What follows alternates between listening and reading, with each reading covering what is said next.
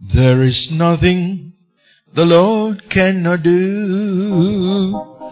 There is nothing the Lord cannot do. There is nothing the Spirit of God cannot do. There is nothing the Lord cannot do, cannot do. There is nothing the Lord cannot do. There is nothing the Lord cannot do. There is nothing the Spirit of God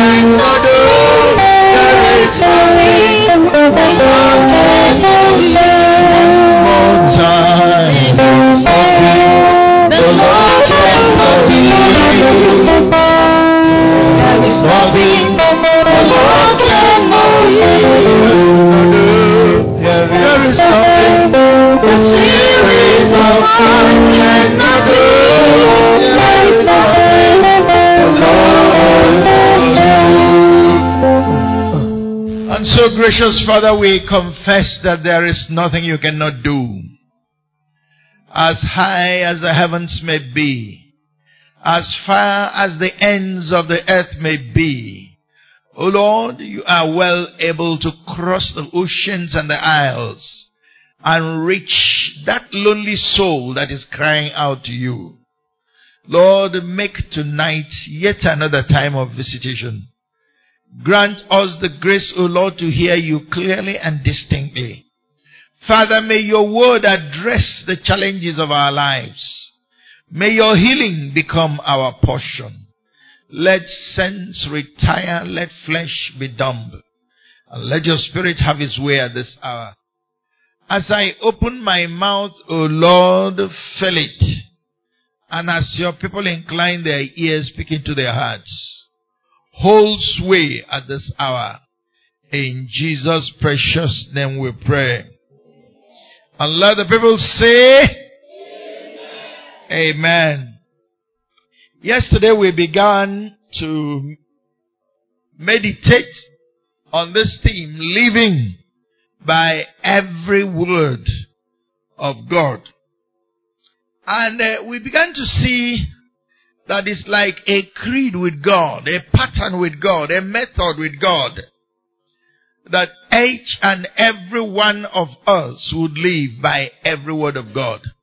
That we will come to know that man does not live by bread alone, but by every word that comes out of the mouth of the Lord. As I was just sitting here in the morning, I, I, I, something crossed my mind. If somebody asked you, what does it really mean to live by every word of God? What, how would you define it? I attempt to, uh, to define it. What does it mean to live by every word of God? I've not started. I'm just clearing the grounds. Praise the Lord. Number one, the word made flesh already dwells in your life. Does Jesus Christ live in your heart? Remember, He's the Word made flesh. In the beginning was the Word, the Word was with God, the Word was God, and the Word became flesh and dwelt among us. And when He said He came to His own, His own did not receive Him, receive Him, but as many as received Him, He gave the power, the authority to become children of God, even to those that called upon His name. So, the beginning point of living by every word of God is to let the word made flesh come into your heart by faith. John was writing in First John chapter 11 to 13. He said, there is a testimony we have. And this testimony is that God gave us life. And this life is in His Son. He that has the Son has life. And he that has not the Son of God does not have life. He said, I write this to you that you may know, those of you who believe in the Lord, that you have eternal life. That is the beginning point of living by every word of God. Secondly, daily, hourly, minute, every minute of the day, you refresh your life, yourself, from the fountain of living waters, even the word of God. You are daily refreshed by that word. I usually tell the story of when I was a corper it was the most glorious year in my, I think in my Christian experience. I had learned so many things on campus. Uh, when I went on youth corps, there was no lecture to attend, no compulsory uh, scheme to pursue. I was free now to seek God and to serve God the way I knew best. Those were the times I would kneel down and heaven will be opened. Those were the times I would bow down my head and God will speak to me, not just for now, but for the days ahead, what the things that would come to pass. And each day as I went to refresh myself from the water of God's word, God had something new to speak to me. If you want to live by every word of God, you will do that daily. Thirdly, you will let the word of God influence your thoughts, your words, and your conduct. Every thought of your heart should be subjected to the authority of the word. The other day in my family uh, devotion, we were just thinking, we read a passage. If you use um, a daily guide, you would know that it talked about knowledge puffing up. And then I said, as I began to discuss a theme I liked so much, I discovered that it is very easy to be puffed up because you have knowledge. And then I began to think, how do I stop myself from being puffed up? No other way than to remember the word of God. Once you remember, as you're feeling puffed up, you remember that the word of God says knowledge puffs up. It deflates that puffing up. It's a way that a man can keep himself. That's what the psalmist said. How can a man keep, a young person keep his way? By taking heed to God's word. Let the word of God influence your thoughts. Let it influence your conduct. Let it influence your words. As you speak, speak words of grace that will minister to all who hear you. Fourthly, let the word of God be so much part of your being that you will yourself become a living word.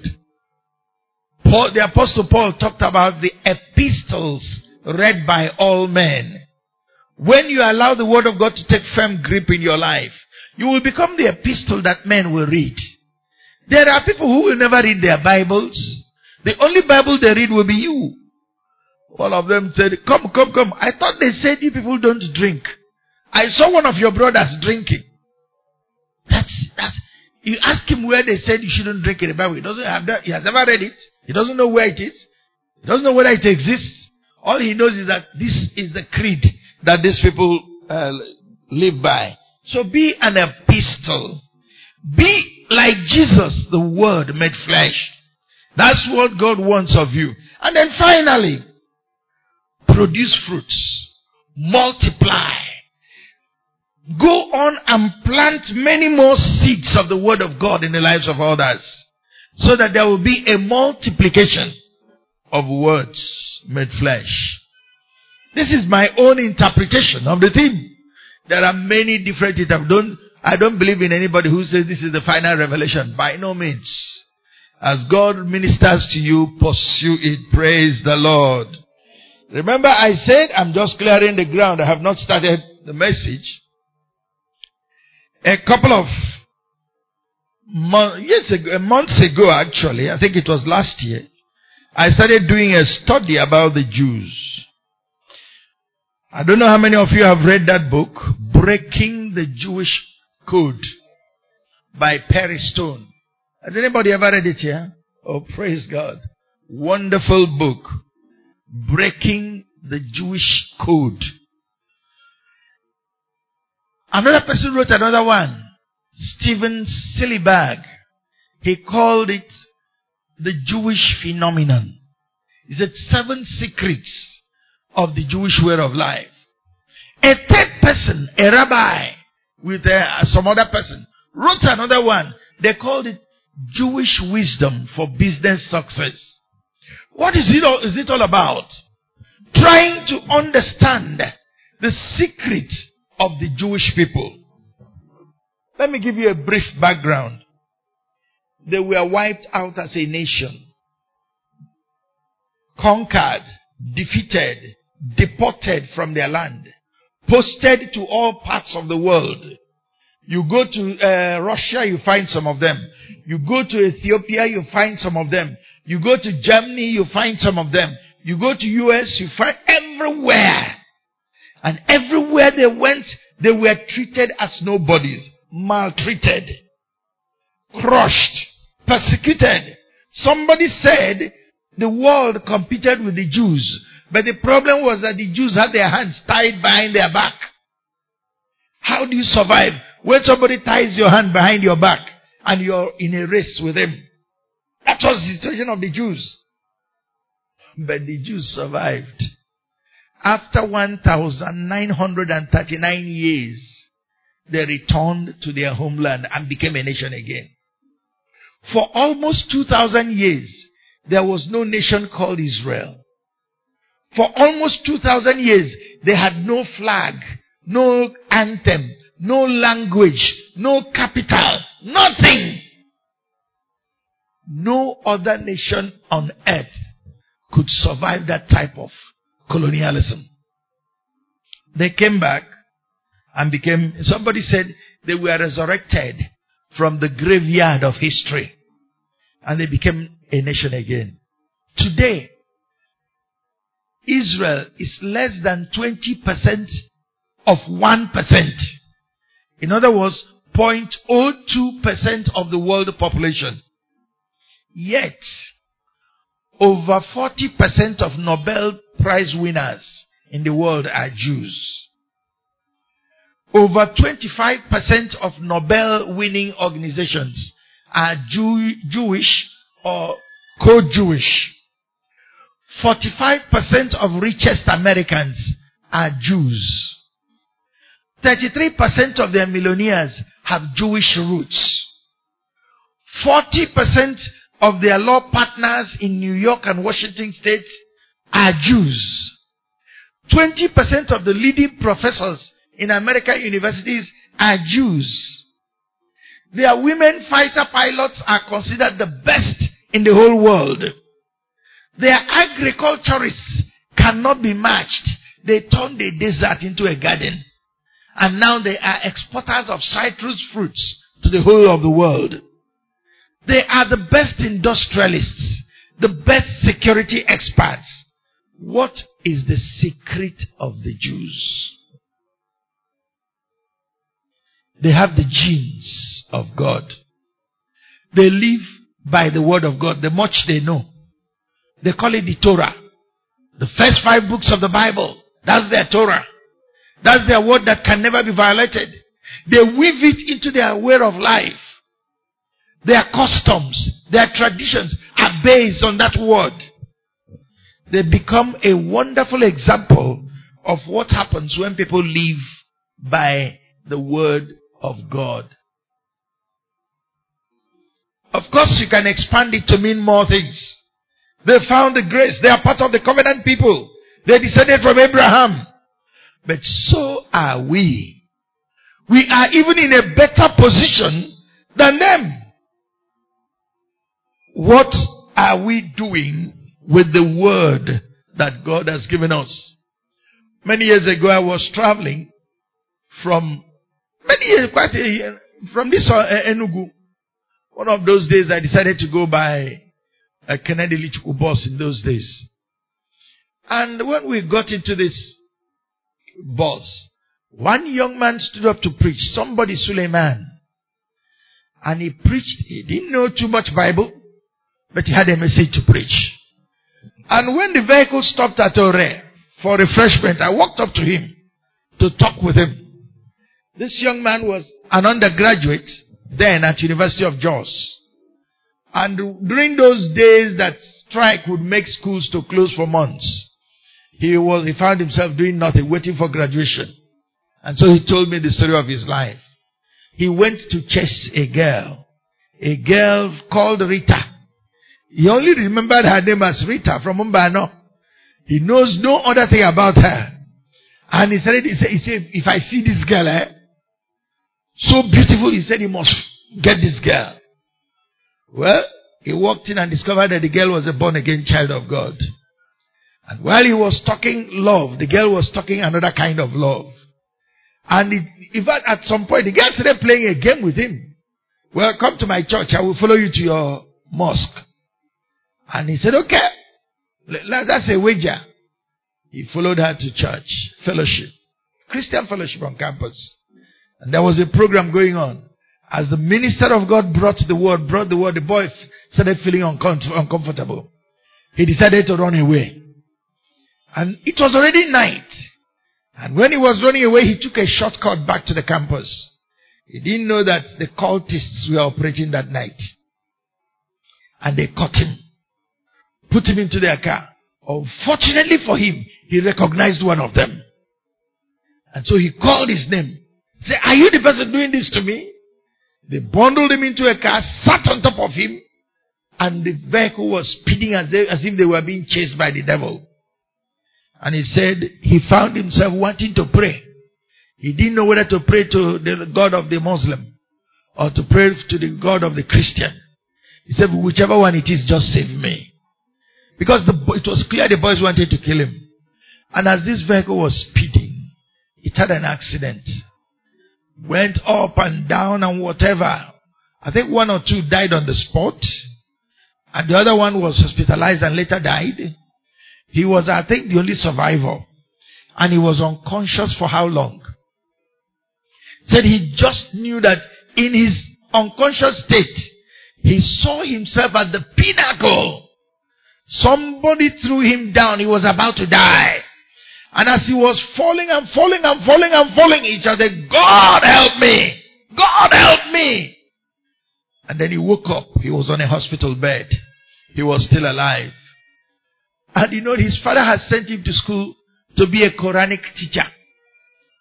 So it was tried, they didn't know how to handle it. He was disowned, sent away, and he just went out holding the gospel of Jesus Christ.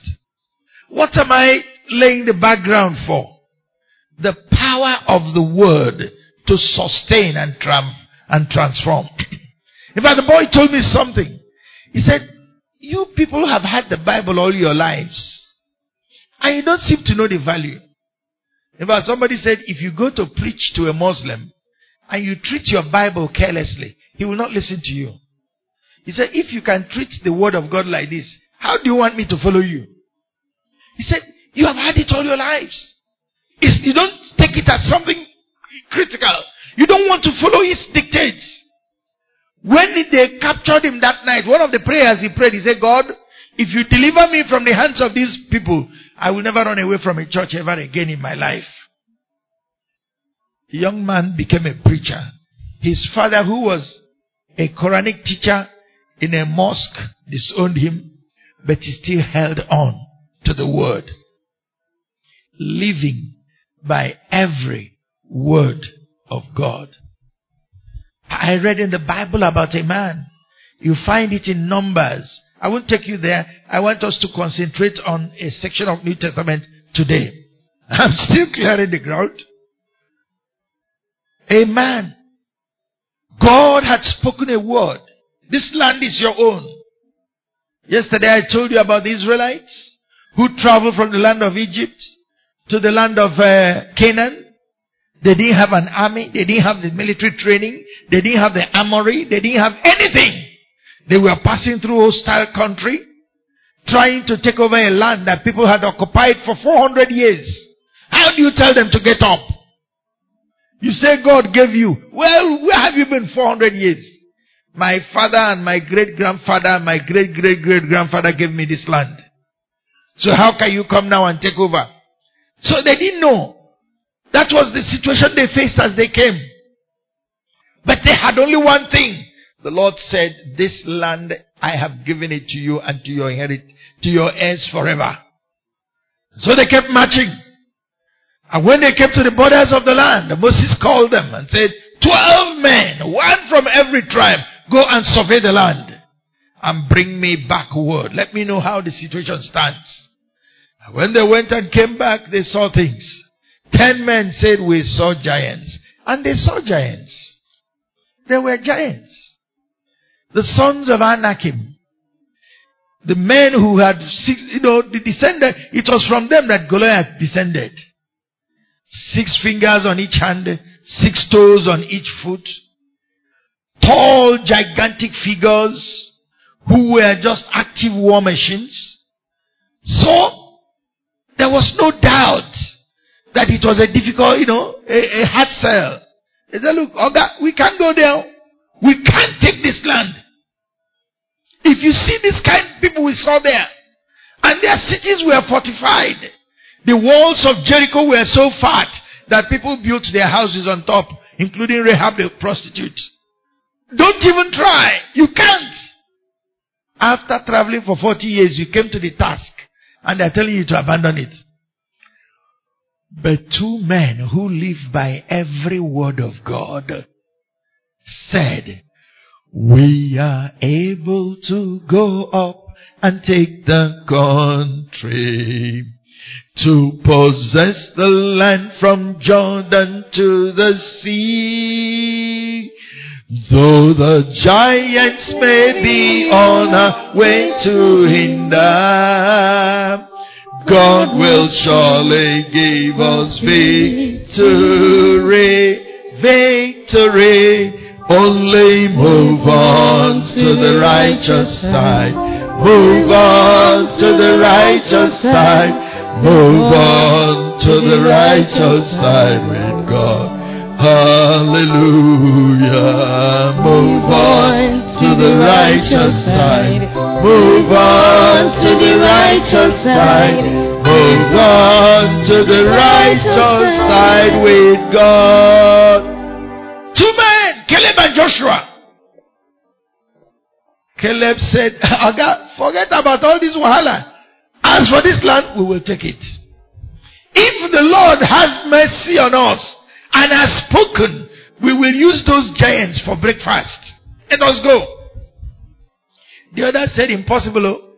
And as they were, they were ready to stone them.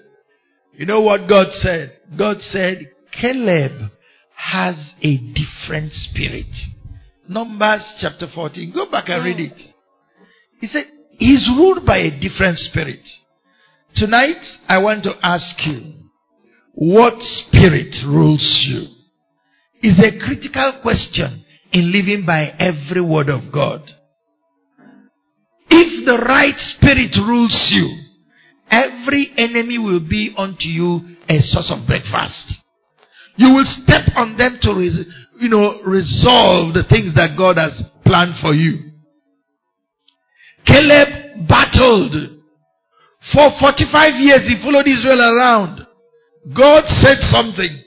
Because Caleb was faithful and Joshua, of all the people 20 years and above, only those two made it to the promised land. All the rest, their bones were scattered in the desert. It is dangerous to toy with the Word of God. Maybe before we are through with this study, we'll mention a little bit more. We may talk about Zacharias, the prophet, the great priest, who received the Word of God and said, How can? How will it be? And Gabriel said, Archangel Gabriel, I am Archangel Gabriel, and I stand in the presence of the Lord and I bring you the word of God and you don't believe, you will not talk again until this thing comes to pass. Or do I talk about the aide to the king of Israel? The prophet brought a word and said, by this time tomorrow, a bag of rice, five naira. He said it is impossible. Even if God were to open a window in heaven, how can it be? He said, you will see it but you will not partake of it. It is dangerous to trifle with the authority of the Word of God. Caleb, 45 years after God spoke to him, if you go to Joshua chapter 14, he stood before Joshua and said, Sir, do you remember the word God spoke 45 years ago? It still rings in my heart till today. Give me that mountain. I will possess my possessions. I don't know whether there is anybody here tonight who wants to say, I will possess my possessions. Who wants to say, God has spoken. I believe it. It is settled. Someone who will face the challenges and triumph and be God's emissary to a world that is perishing. God is posting men like letter to the world, epistles to be read by men. And God helping us, we will become instruments in God's hand for the accomplishment of His purpose. Praise the Lord. Can we go to Matthew chapter 13? That is actually where I want to concentrate our message for today. I want somebody to read for us Matthew 13, 18 to, 18 to 23 and 37 to 38. Now I want to say something ahead of time. Jesus Christ told two fundamental parables at the beginning of his ministry about the kingdom of God. One was the parable of the sower. The other one was the parable of the wheat and the tares. I want to suggest that those two parables are one. One is a continuation of the other. And Jesus Christ was laying down a lesson that is going to be very dramatic for men of this generation. Which when we catch the message that God is conveying, God will sustain us as we want to live by every word of God. Can somebody read that passage for us? Matthew 13 from verse 18 to 23 and from 37 to 38. Listen then and learn what the parable of the sower means. Those who hear the message about the kingdom but do not understand it are like the seeds that fell along the path. The evil one comes and snatches away what was sown in them. The seeds that fell on rocky ground stand for those who receive the message gladly as soon as they hear it but it does not sink deep into them, and they don't last long. So when trouble or persecution comes because of this message, they give up at once. The seeds that fell among thorn bushes stand for those who hear the message. But the worries about this life and the love for riches choke the message and they don't hear, bear fruit and the seeds sown in the good soil stand for those who hear the message and understand it. They bear fruit, some as much as 100, others 60, and others 30. Go to 37, 38. Jesus answered, The man who sowed the good seed is the Son of Man. The field is the world. The good seed is the people who belong to the kingdom. The weeds are the people who belong to the evil one. Praise the Lord. Hallelujah. Did you get the story very familiar? If there is one, one parable that everybody knows about the Bible is the parable of the sower. Sower went to sow.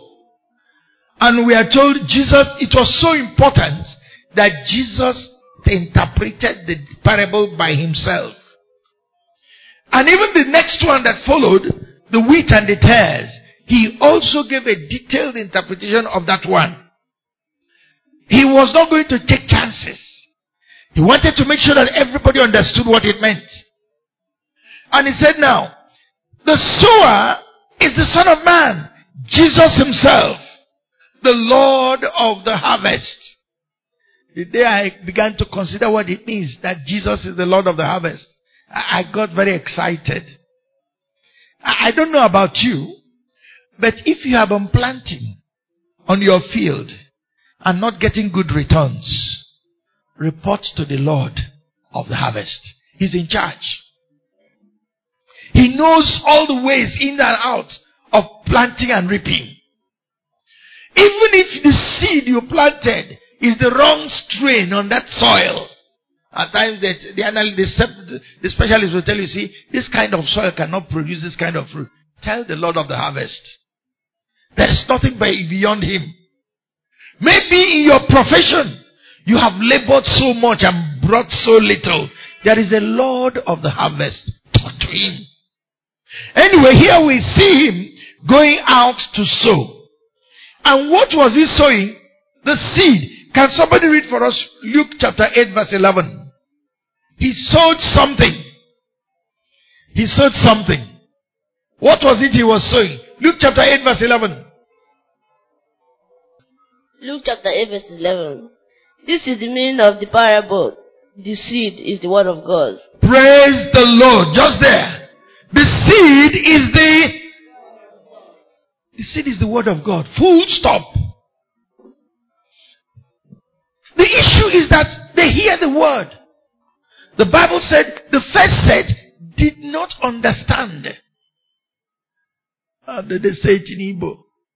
ọmakwa ebe a nọ wee ke nke ụkwa ọ mara a nọ wee ghọtara his left from his right so he didn't understand the message. So he didn't profit him. And he said because he did not understand what happened? The devil just flew like a bird and picked it up. He called it said the birds the fowls they represent now in this parable the devil. Picking out the word. And so the word doesn't, you know, influence, achieve any, pro, uh, any real good in their lives. But there was another set. They received the word and very anxiously, very, you know, excitedly, it sprouted. And there was so much promise. The day, how many will give their life? Oh, I will give my life. But that's where the end ends. Excited. He said, but they have no roots no roots. They can't endure. And so what happens? The thing dies out. It becomes a nine day wonder. After I accepted Christ, March 11, 1973, I went home, slept that night, woke up around 1 a.m. I said, Come, what happened yesterday, by the way? I didn't quite understand it. But one thing I remember, somebody told me you are now a child of God. And whatever you ask God, He will do for you because you're His child. I got up and knelt down. That time I had finished HSC, higher school, and I wanted to work before going to the university so that I have a little money to throw around. And I've been searching for job for three months. March 11 was that day. No way. It's when you look for a job that you understand the meaning of this no vacancy. You come to a place, they tell you we need five years uh, uh, uh, experience. Take me now so that I will begin to get the experience. They say experience. I looked, so that night I got up, I knelt down. I said, God, I want a job. And I want it now, now, now, now. I said, look, and I want you to do it in such a way that it will become clear to me that you gave me this job, no other person. I don't want accidental discharge. Let me know that you gave me the job. Early Monday morning. By evening of Wednesday, I had a job. And the kind of job I was called and said, come and take a job. What happened? I was living with my brother's wife in Arochuku. And to get teachers to go to Ututu, to go and teach in a remote place was so difficult. The then sole administrator in the State Education Commission gave the principal free hand. If you get anybody who will agree to come to your school, I will give the person a job. And she had not heard of me all along. But when I prayed that prayer Monday morning, she heard of me. And by Wednesday evening, she invited me. When I came, she interviewed me that evening. God has always helped me. My CV had always been very impressive even from then. She read my testimonial read everything. I said, come tomorrow and start work. Praise the Lord. What are you doing with the seed you have been receiving every day? When the, when the word of God is preached, you what do you do with it?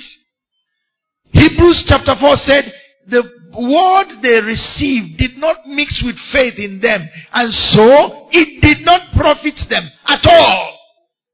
They can preach from morning till night. If you do not with your faith receive it and apply it to your life, it will pass you by. But then that was not all. There were those who fell by, uh, by thorns and thistles. They grew up alright. They looked promising, but the thorns choked them. And the word of God said they could not produce. But there were those who fell on good soil. And they produced a bounty, a hundredfold, sixtyfold, thirtyfold. May you produce a hundredfold in the name of Jesus. We begin to see the plan of God. We have read in, uh, we heard in uh, Luke chapter 8 verse 11 that the seed is the word of God. Did we see that? Now look at, consider what we read in Matthew 13, 37 and 38. What does it say? Can somebody read it again? Matthew 13, 37. I want us to look at those two scriptures. Matthew 13, 37 to 38. He answered, The one who sowed the good seed is the Son of Man. That one is already accepted. Jesus is the sower. The field is the world. Yes. And the good seed stands for people of the kingdom. Uh-huh. The weeds are people who are the evil ones. Praise the Lord. Did you get that? The good seed are the sons of the kingdom. Now, now, now. Uh, let's get this thing clear. You remember Luke chapter 8 verse 11. What does it say? The seed is the word. Now look at, let's look at Luke, Matthew 13, 37 to 38. The good seed is what? The sons of the kingdom. That includes women. So those who said children, you're right. Women are part of the sons there. How can it, which one is it? Is it the seed or is it the good seed? When does it move from just the word to human beings? That is the journey that God wants you and I to undertake to receive the good seed, to internalize the good seed, so that we become in ourselves the good seed. God's plan is that not just that the word will remain hidden away in the scriptures, in the Bible, but that our lives will become representatives of that word. God is looking for the sons of the kingdom. Those who live by every word of God, they are the sons of the kingdom. They have received the seed and they have internalized the seed and they have become in themselves the good seed. Paul was writing in Galatians chapter 1 let, us just look at it very quickly. Galatians chapter 1. Uh, let me read from verse 15. But when it pleased God, who separated me from my mother's womb and called me through his grace to reveal his son in me, that I might preach him among the Gentiles I did not immediately confer with flesh and blood. Uh, I don't know. Are there many versions of that verse 16 here? Uh, is NIV here? Okay, read NIV. Let me hear what NIV says in that verse 16. To reveal his son in me, so that I might preach among him. Okay, I'm, that's all what I want. To reveal his son yes. in me. So Any other version? That's, that's all I want. Any other version? Any other version? New Living Translation. Okay. It says, to reveal his son to me. Okay. That one says, to reveal his son to me. Any other version? Living Bible. L- let me hear it. To reveal his son within me, so that I could go to the Gentiles and show them the good. Hallelujah! In fact, that one puts it even better. God wants to reveal His Son, not just to you, but in you. I'm not sure you get what I'm saying. When He reveals the Son to you, you will see the Son, isn't it? You will begin, recognize the Son. But when He reveals the Son in you, people will see you and see the Son. The plan of God is that the seed will become flesh. Not just for Jesus Christ, where who the word became flesh, but you and I As we hear the word, as we live by the word, we will become the word made flesh. And men will see us and recognize that these people are the people of God. I want to talk about the two Sauls tomorrow. Saul of Tarsus and Saul of uh, Saul of Tarsus and Saul the son of Kish. I want to talk about them tomorrow. So I'm resisting the temptation to give too much example with Saul who became Paul. But he was a man who could say that Jesus was revealed in me. No wonder he could say, I am crucified with Christ. Nevertheless I live. But the life I live in the flesh, I live by the grace of the Son of God who loved me and gave himself for me. That's all the life I live now. Everything about me is Jesus. That is the challenge of living by every word of God. God wants us to become sons of the kingdom. And I want to leave a challenge with us. The greatest wonder of the kingdom of God are the sons of the kingdom. Let me begin by saying, I'm going to say a few things about the sons of the kingdom.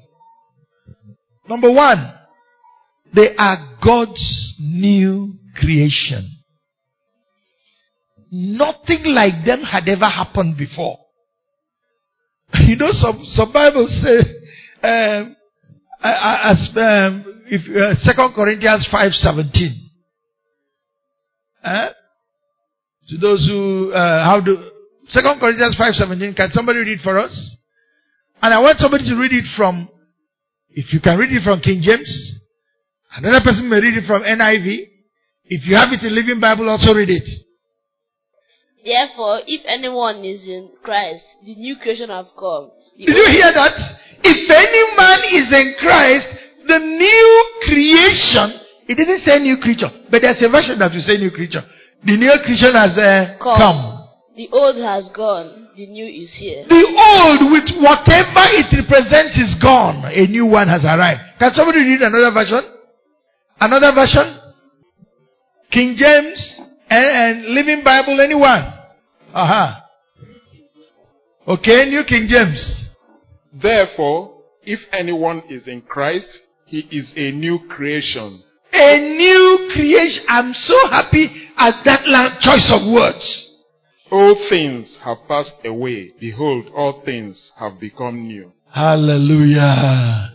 I think it's only King James that you'll find that will say new creature. Some people, somebody wrote a, a, a book. I think it's Jehovah Witness. They said, uh, paradise lost, paradise regained. And they said in, in Jesus, we regain paradise. We go beyond that. God carried out a coup that the portals of hell did not understand when he brought us forth. It was a completely new thing. God the word of God said, the soul that sinneth shall do what? Die. So I sinned. So I died. The death penalty was upon my life. I was dead. Finished with. Then God in His grace came and said, because you believe in my son Jesus, I restore you to life. The law became confused. The law said, I cannot kill a man two times. Are you aware of that? The law cannot kill two times. This man sinned. I have killed him. He's dead. Who is this one who is still alive again? He is God's new creation. That's why the apostle Paul said, we are no longer under the law. We are under grace. That's why he said, there is therefore now no condemnation for those who are in Christ Jesus. For the law of the Spirit of life in Christ Jesus has set me free from the law of sin and death. It, the things I could not do, God has taken me and put me in a place that I can do it. Not by my strength, but by His grace. I remember one of my friends. He used to be the president of my full gospel chapter in Jos. An engineer. He, he was just giving an illustration. Can a man fly? Say no. Can a house fly? I say no. Can a building fly? I said no. I said, but if you take a car and put into a plane and close the door, the cabin door, and you stop the engine, and the, the plane taxis off, what happens? A higher law is superimposed upon the law of gravity, and the individual is lifted up. A man who cannot fly is flying more than 30,000 feet above sea level, looking down at every other thing. He's flying, but not by his strength. He was put into something, and that something lifted him above every obstacle and every challenge. That is the new creation. God brought a man and discharged every accusation that stood against him. I was reading the book of Romans how the book, the, the writer of the Romans began to describe our freedom. He said, God gave us three freedoms that nobody could give us. Freedom from the power of sin. So we, can, we are no longer under sin. We, we, no, sin has no longer any dominion over us. Because we are not under law, we are under grace. Power of sin destroyed. Dominion of the law terminated.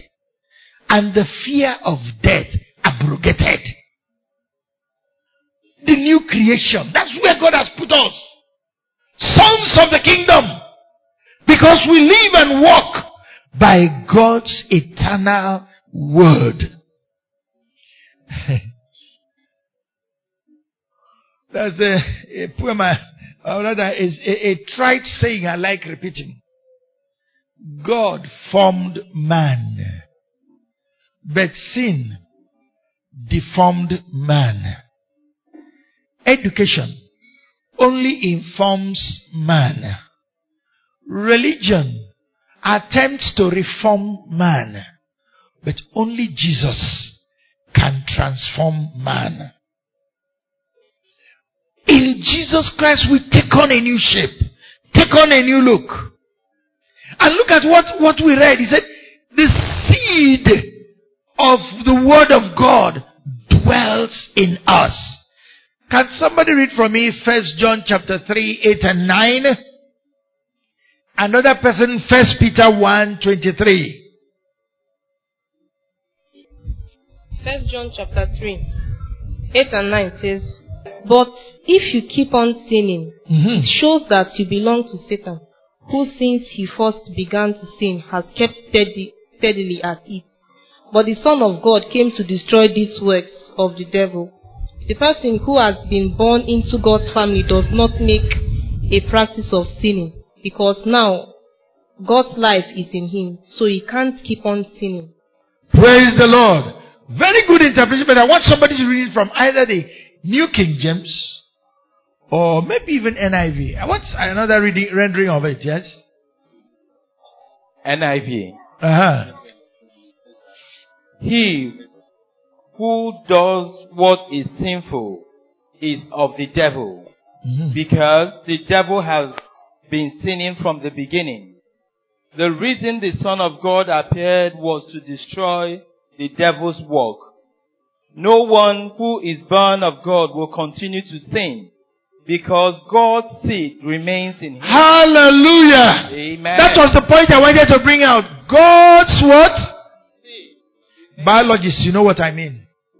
If somebody says the seed of God, you know what it means. If he says the egg of a woman, you know what that means.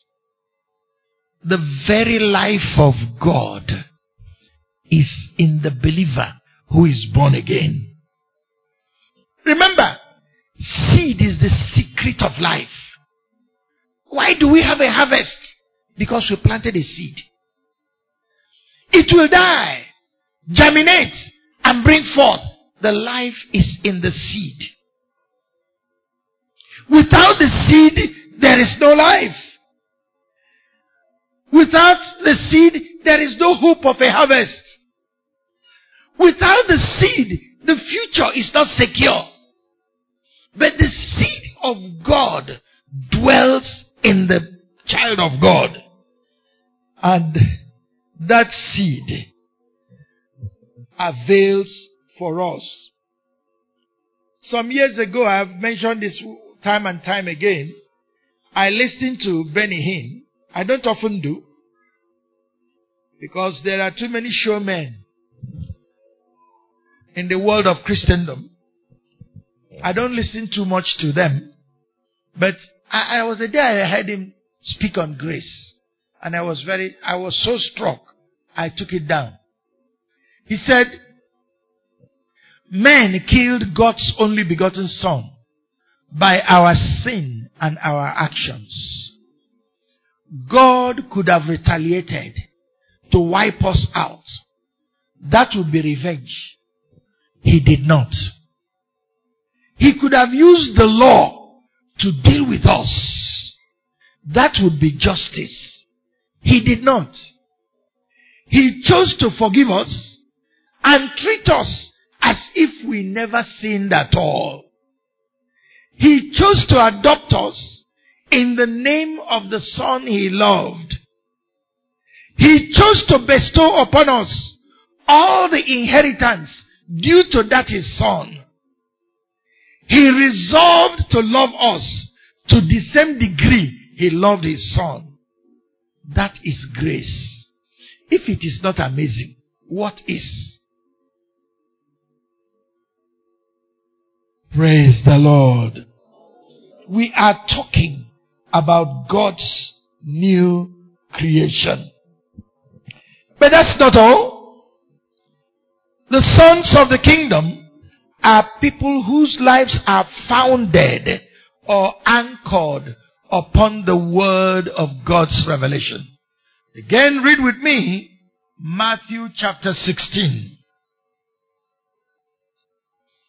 Matthew 16. Let me read, begin from verse 13. Jesus came into the region of Caesarea Philippi. He asked his disciples, saying, Who do men say that I, the Son of Man, am? So they said, Some say John the Baptist, some Elijah, and others Jeremiah or one of the prophets. He said to them, but who do you say that I am? Simon Peter answered and said, You are the Christ, the Son of the living God. Jesus answered and said to him, Blessed are you, Simon Bar Jonah, for flesh and blood has not revealed this to you, but my Father who is in heaven. Note how we are progressing. Oh, verse 18. And I also say to you, that you are Peter, and on this rock I will build my church, and the gates of Hades shall not prevail against it. 19. And I will give you the keys of the kingdom of heaven. And whatever you bind on earth will be bound in heaven. And whatever you lose on earth will be loosed in heaven. Praise the Lord. I don't know whether you get the drift of what the master is saying there. He threw a challenge. Who do men say I am? Peter gave a revelational word. You are Jesus Christ, the Son of the living God. And Jesus said, It's not flesh and blood that revealed this to you, but my Father who is in heaven. And then began to speak. On this revelation, on this rock, I will build my church. But he didn't stop there. He said, with it also comes the keys of the kingdom. Brethren, I don't know whether you have ever wondered, why should heaven have keys? Are they trying to lock some people out? and allow some people to be locked in. Why? I like the way one brother put it. He said, Every treasure that the world has is guarded by a door and a lock. Anywhere there is a treasure, there is a door and there is a lock. Heaven has treasure. And that treasure has also a door and it has a lock. Thank God that the door is Jesus. And the keys have been given to who? The sons of the kingdom. Living by the word is, carries with it a responsibility. Each time I look at that passage where the Lord said, look, I've given you the keys, I get excited. It reminds me that I'm in a position of authority. If I don't tell people about Jesus, they will die in their sin and they will go to hell. I hold the key. I have access because I hold the key. While people are bothered and fighting over nothing, I walk in where it matters and I obtain help and grace for the time of need. One brother, when he comes for a, for a prayer meeting, he will look around. I said, nah, nataike. Receive strength. We have access. We walk in and we draw down the power of God. Wherever you are, whatever the land, in some territories they say Christianity is not allowed here. Go into some Muslim countries, as they are searching your bag and they see a Bible, they shred it. They just put it in the shredder. It will turn it to rubble. But whether they shred the Bible or not, even there, the Spirit of God will invade. Once you bow the knee, you have access before God. I may not have a lot of assets, but I have access. And once you kneel down, the veil is parted and we enter into the Holy of Holies. The sons of the kingdom. There are privileges, but it's also a responsibility. If we do not canvass the grace of God, men will not see and find their way. Did we not read yesterday about the, in the beginning was the Word? He said the Word was life. And the Word was what? The light of men. Every man that has walked upon the earth. If we do not hold up that Word, men will walk in darkness and death will be visited upon their lives. But we have the key. Heaven trusts us. God trusts us. He has put the key in your hand. You know, when I read certain things in the Bible, I ask God questions. He said, Behold, I have given you the keys of David. And I ask God, why keys of David? Okay, well, what does David got to do with this one? I don't know what that means. I don't know the blacksmith that forged that particular key. But I know that the Bible calls it the keys of David. He said, when I open, no one can shut. And when I shut, no man can open. And when the key is turned, every impossibility becomes possible. Have you not heard about David? How he faced a giant, a hulk of a man with just a slingshot and five smooth stones. Don't ask me what they mean. I don't know. Some people say five is grace. Some people say five is Jesus, J-E-S-U-S. Some people say five, whatever they say, let them say. All I know is that five smooth stones. And when he hauled it by the hand of God, the stone was driven into the forehead of Goliath. Maybe that's what he's referring to. That you hold the keys of David. Each day you cower and you bow under the pressure of life and you act as if you have no helper. Heaven has not helped me, yet you hold the key. The word of God is making it clear that because we have the key, we are legitimate sons. We don't jump in through the window. Somebody said, if people are struggling for a parcel of land and you have the C of O, you don't argue with them, you just ignore them. When they finish, you just flash out your C of O. And the ownership will be settled. We hold the C of O, the sons of the kingdom. But that's not all that God wants us to know as the sons. He also wants us to be aware that we are called to walk in the realm of the supernatural. God wants you to know that as long as you live by every word of God, the supernatural will become commonplace with you. Anytime we say this, people will say, well, does that mean that uh, every day uh, miracle, uh, this will happen, the other one will happen? Friend, in fact, there was a day I was invited to teaching hospital. That, that wasn't at Utukos then, it was at the usual place um, beside the old park many years ago. And they asked me to, it was a funny program that day.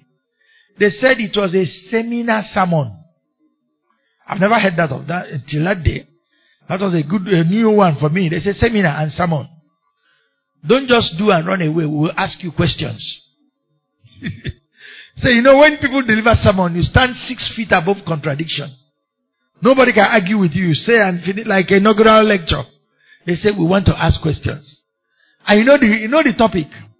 In a teaching hospital where doctors are, he said, Tell us the place of miracle in Christianity.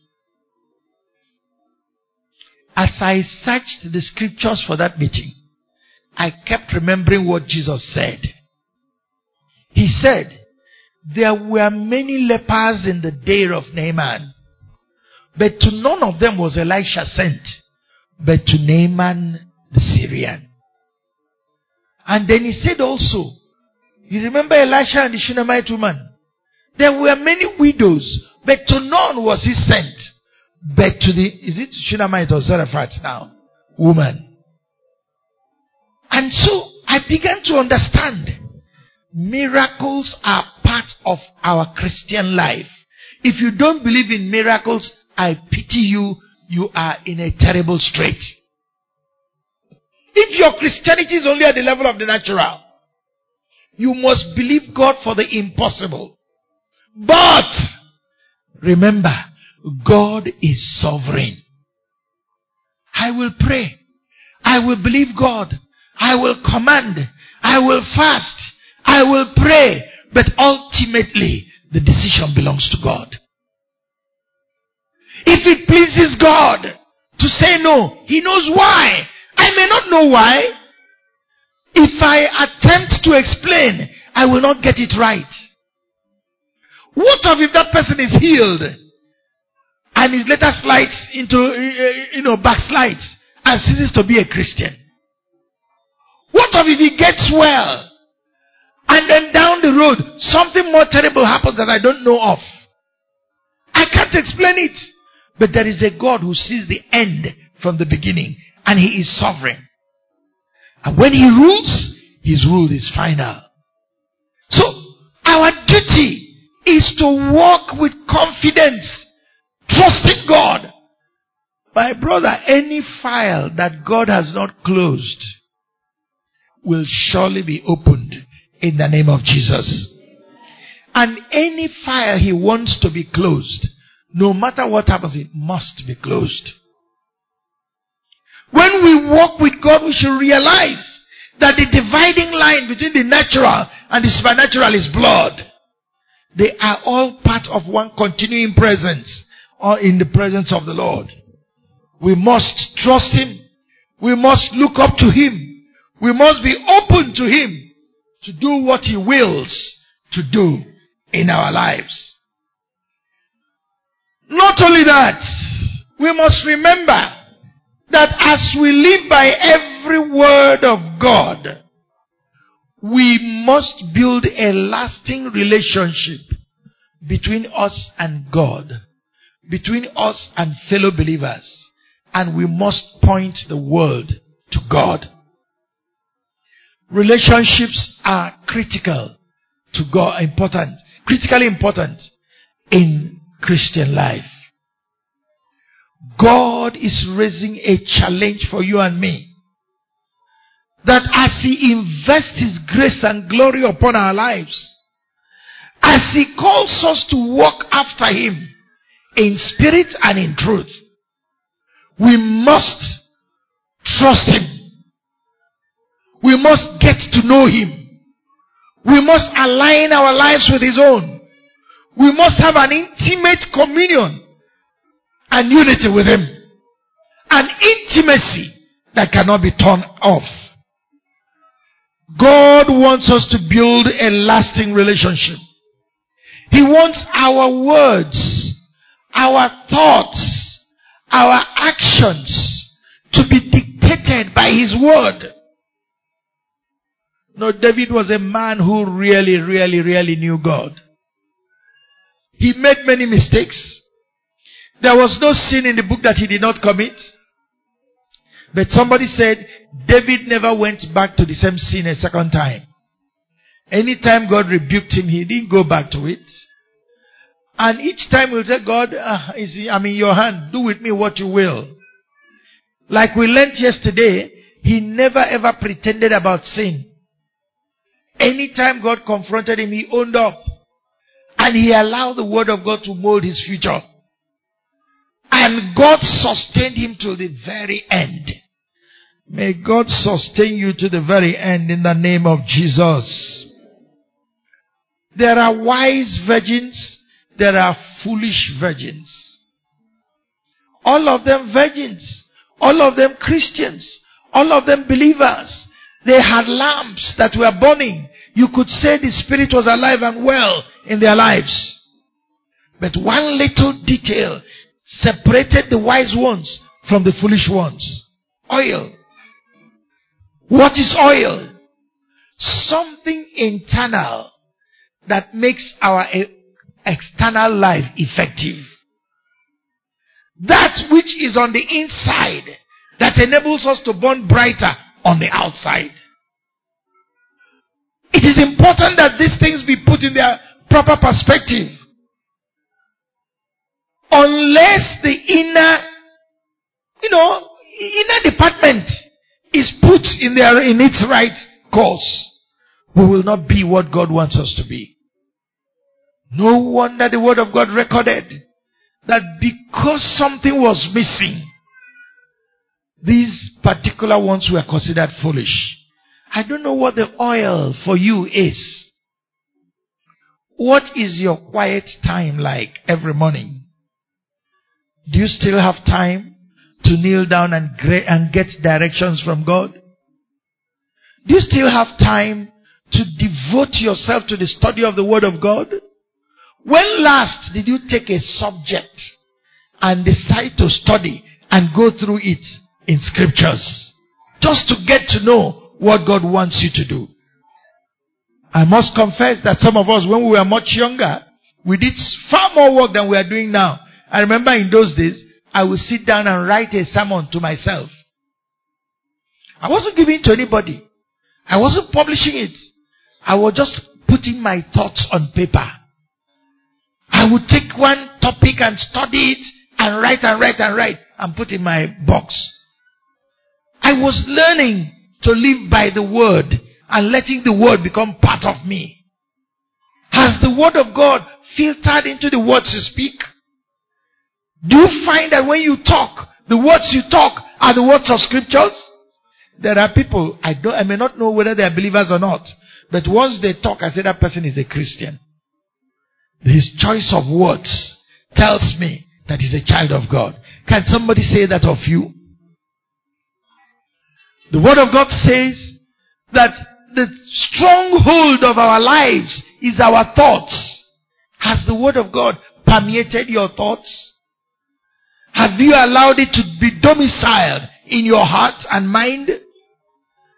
Have you allowed the word of God to possess you through and through so that every fiber of your being is made subject to the word? Don't you understand that if you're sick and your body refuses to respond to treatment, it can respond to the word of God? God is laying a challenge before us today. As sons of the kingdom, as seeds that have become good seeds, we are called upon to walk in the fullness of God's grace and power. Like I said, Tomorrow, God helping us in the service, we will round up as we look at the story of the two Sauls. Saul, the son of Kish, and Saul of Tarsus, who became Paul. And we will see how one walked, lived by every word of God, and ended his testimony on a clear and notable level. And we'll see how another toyed with the word and faced the challenge of damnation. For tonight, the challenge is on your part. Are you living by every word of God? Are you walking by every word of God? Is the word of God the law and the rule for your life? Let us pray.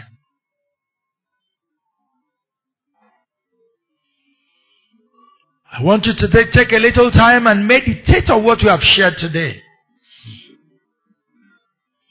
Even from where we started to talk about the Jews and their peculiar heritage, do you see yourself as being in even a, in a better and more privileged position? A miracle follows you when you live by every word of God.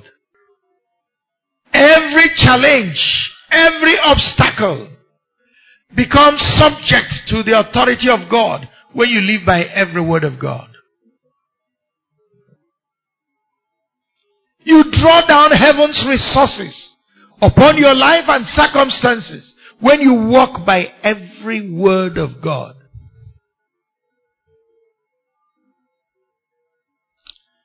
You put a responsibility on God to fight your battles when you live by every word of God.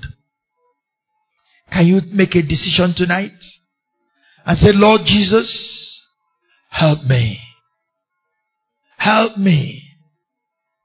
Help me to live by every word of God. Help me to internalize it.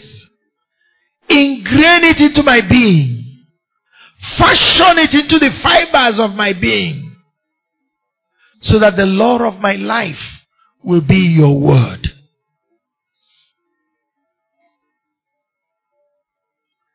Tell God that the law of God will be the law for your family, the word of God. Even as you rule in your family, you will be directed by the word.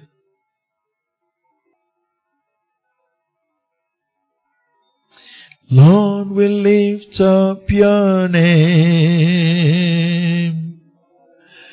Oh Lord, we lift up your name. Lord, we lift up your name. Lord, we lift up your name above every other. Above every other name, Lord, we lift up your name. Oh, Lord, we lift up your name. Lord, we lift up your name above every other name. Lord, we lift up your name. Lord, we lift up your name. Lord, we lift up your name We will pray one more prayer before we stop. Brethren, you have honored God by being here these two times since yesterday. And God is very clear. He said, Those who honor me, I will honor. You have spent time, effort, whatever it has taken to be here. I want you to place the burden of your heart before the Lord. Place your request before the Lord. You have done the more important thing by coming and giving heed to the word of God. God will do his part. He will bring healing. He will bring deliverance.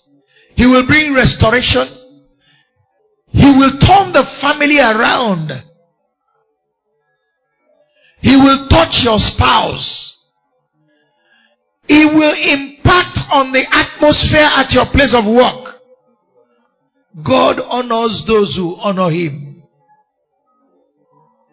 Tell God what the burden of your heart is tonight.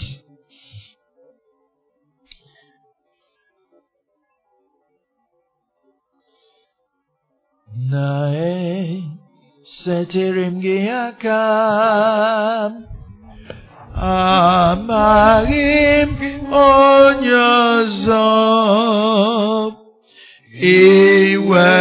iwezuga onwe narom.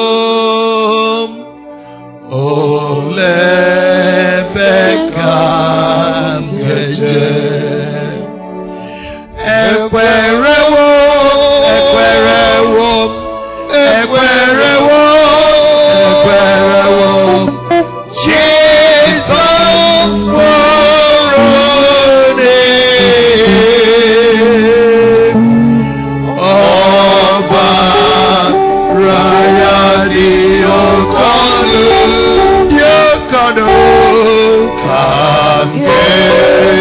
Jibwa na jọ.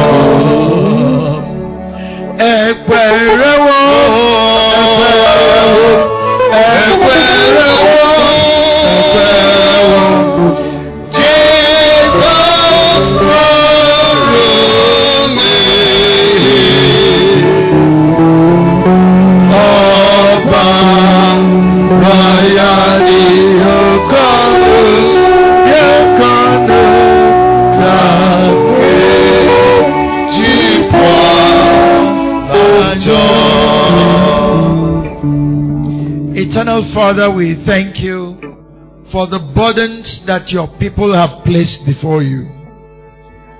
We stand on the authority of your word and we proclaim that every obstacle shall be rolled away and every burden shall be done away with and every challenge shall be obliterated in the name of Jesus. Victory comes through the Lord. That victory shall be yours tonight. You will experience that victory in your personal life.